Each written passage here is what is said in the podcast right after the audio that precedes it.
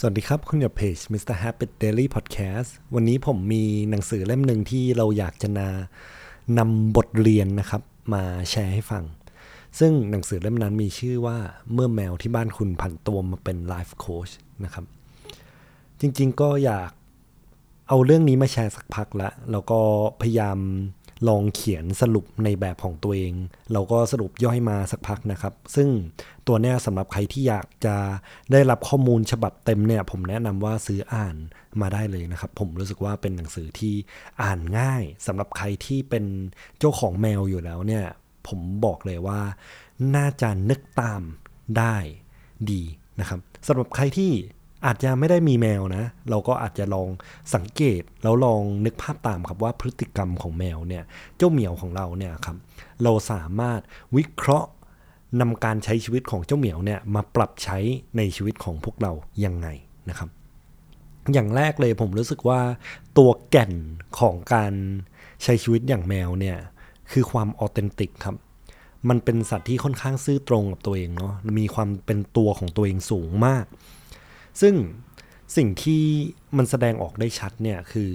ถ้าเกิดอะไรที่มันไม่ชอบ มันก็แสดงออกชัดเจน อะไรที่มันชอบ มันก็แสดงออกชัดเจนเช่นกันนะครับ เราลองมาสังเกตเจ้าเหมียวของเราเนาะเวลาถ้าเกิดใครเป็นเจ้าของแมวนะครับ จะรู้ว่าแมวเนี่ยค่อนข้างเลือกกินเลยทีเดียว สมมติว่าถ้าเกิดมันติดอาหารเม็ดแบบไหน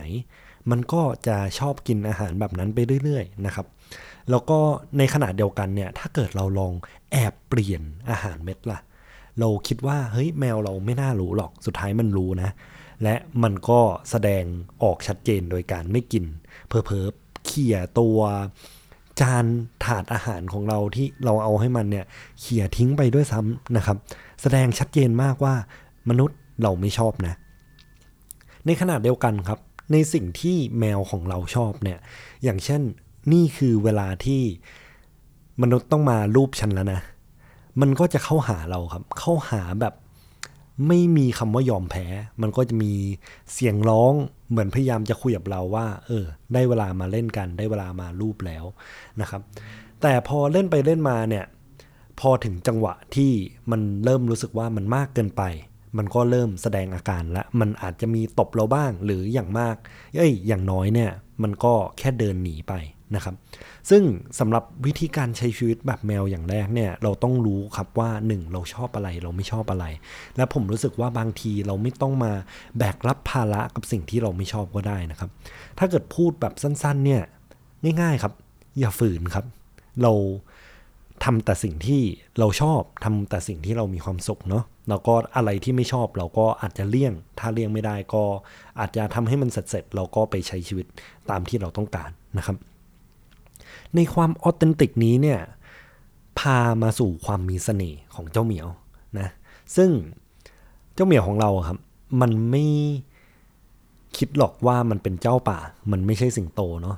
แต่มันก็ยังเป็นเจ้าของซอย ยังเป็นเจ้าของบ้านหลังที่พวกเราอยู่กันนะครับ ซึ่ง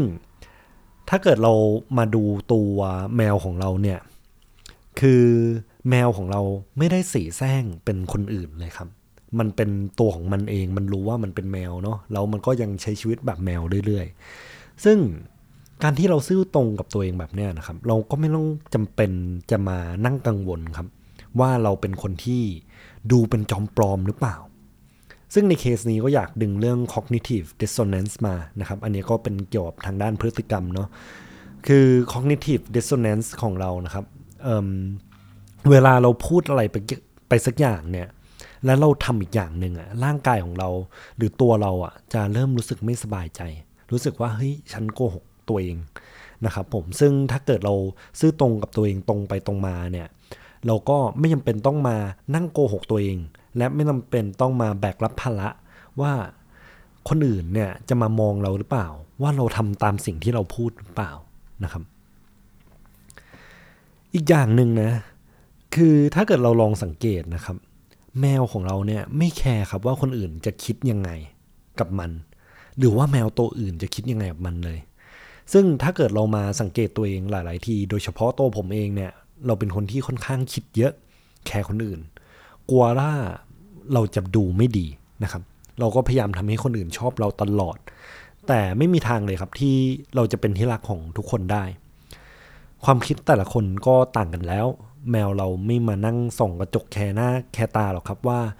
เออตอนนี้แต่งกายเป็นยังไงบ้าง เราลองสังเกตแมวนะครับ ชีวิตประจำวันของมันคือ กินนอนเล่น แล้วก็กลับมาเรื่อยๆ ซึ่งสิ่งที่มันทำ สำหรับคนที่เป็นเจ้าของแมวเนี่ยอาจจะปวดหัวนิดนึง แต่ก็ต้องเริ่มชินละ คือถ้าเกิดเราปล่อยแมวนะครับ แมวก็จะไปคลุกฝุ่นบ้าง ไปคลุกอะไรมาบ้าง กลับมามอมแมมบ้างนะครับ ซึ่งหลังจากที่มันกลับมาเนี่ย มันก็เลียขนทำความสะอาด และวันถัดไปเนี่ย มันก็กลับไปใช้ชีวิตรูปเดิมครับ ตรงที่ว่าฉันก็จะคลุกฝุ่น ฉันก็จะทำสิ่งที่ฉันทำฉันไม่ได้แคร์หรอกว่าคุณจะคิดยังไง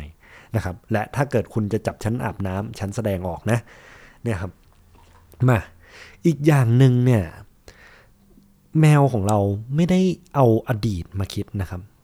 และผมรู้สึกว่าอย่างหนึ่งที่ต้องชมผู้แปลแล้วก็ผู้เขียนเลย เขาใช้คำนี้ และทุกอย่างจะผ่านไป คือสำหรับผมแล้วเนี่ยพวกเราอะอาจจะเป็นคนที่ชอบเก็บเรื่องในอดีตมาคิดนะมากังวลว่าเฮ้ยเออเราทำ อะไรไป หรือว่าเรามัวแต่กังวลกับสิ่งที่เราไม่สามารถควบคุมได้อีกต่อไปแล้วนะครับ อย่างมากก็คือเราได้นั่งรีเฟล็กแล้วเรียนรู้แหละ แต่ว่าบางทีเราดันจมอยู่กับอดีตไปนะครับ จนลืมว่าปัจจุบันเนี่ยวันเนี่ยเราสามารถทำสิ่งดีๆ ได้ สิ่งที่เรามีความสุขได้นะครับ ในแมวเนี่ยของเราอะถ้าเกิดเรา เลี้ยงแมวนะฮะ ผมว่าอย่างหนึ่งที่ผมชอบเลยก็คือ เวลามันอยู่กับเราเนี่ยมันอยู่กับเราจริง ๆ ซึ่งอันเนี้ยก็เกี่ยวกับเรื่องอมิตรภาพความสัมพันธ์ คือแมวเนี่ยเป็นผู้ฟังที่ค่อนข้างจริงใจนะ เวลามันฟังมันก็นั่งจ้องเราเหมือนกัน อาจจะฟังไม่รู้เรื่องครับ แต่ในสายตามันอาจจะบอกอะไรสักอย่าง มันบอกว่าเฮ้ยเราอยากพักบ้างหรือเปล่า อยากเก็บเรื่องราวในอดีตมาคิดเลย มาพักอย่างสงบสุข แล้วก็อยู่กับปัจจุบันกันซะดีกว่านะครับ อันนี้ก็เป็นบทเรียนข้อคิดต่างๆ ที่ผมหยิบมาเล่าให้ฟังนะครับผมก็ตามที่บอกตั้งแต่ต้นเนาะถ้าเกิดใครอยากจะได้บทเรียนฉบับเต็มๆ จากผู้เขียนและผู้แปลเนี่ย ผมรู้สึกว่าหนังสือเล่มนี้เป็นหนังสือที่ค่อนข้างดีมากนะครับ แล้วก็อ่านจริง ๆ อ่านไม่นานเลย ส่วนถ้าเกิดเราอยากจะ อ่านเล่มนี้ให้ได้ประโยชน์ แล้วก็นึกภาพตามมากที่สุดเนี่ยหนึ่งคือ ลองสังเกตชีวิตของแมวครับว่า เออแมวแถวซอยคุณแมวในบ้านคุณเนี่ยเขามีพฤติกรรมยังไง แล้วก็หลังจากนั้นนะฮะลองคิดวิเคราะห์ครับว่าบทเรียนต่างๆที่เราได้เนี่ยเราสามารถนำมาปรับใช้ในชีวิตของเราได้หรือเปล่า เพราะฉะนั้นลองทบทวนนะครับหนึ่งก็คือความออเทนติก ความซื่อตรงกับตัวเองเนี่ย นำพาไปสู่เสน่ห์เนาะซึ่งการที่เราซื้อตรงกับตัวเองเนี่ยเราไม่จำเป็นต้องมา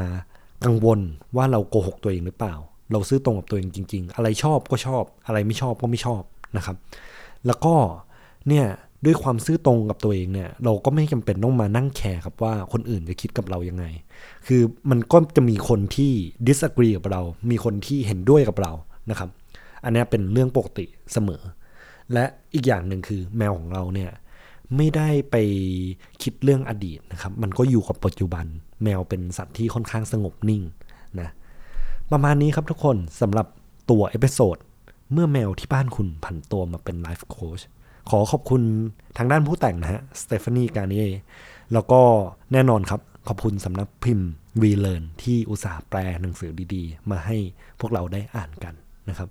ขอบคุณที่ติดตามเพจ Mr. Habit Diary Podcast ไว้เจอกันใน episode หน้าครับผม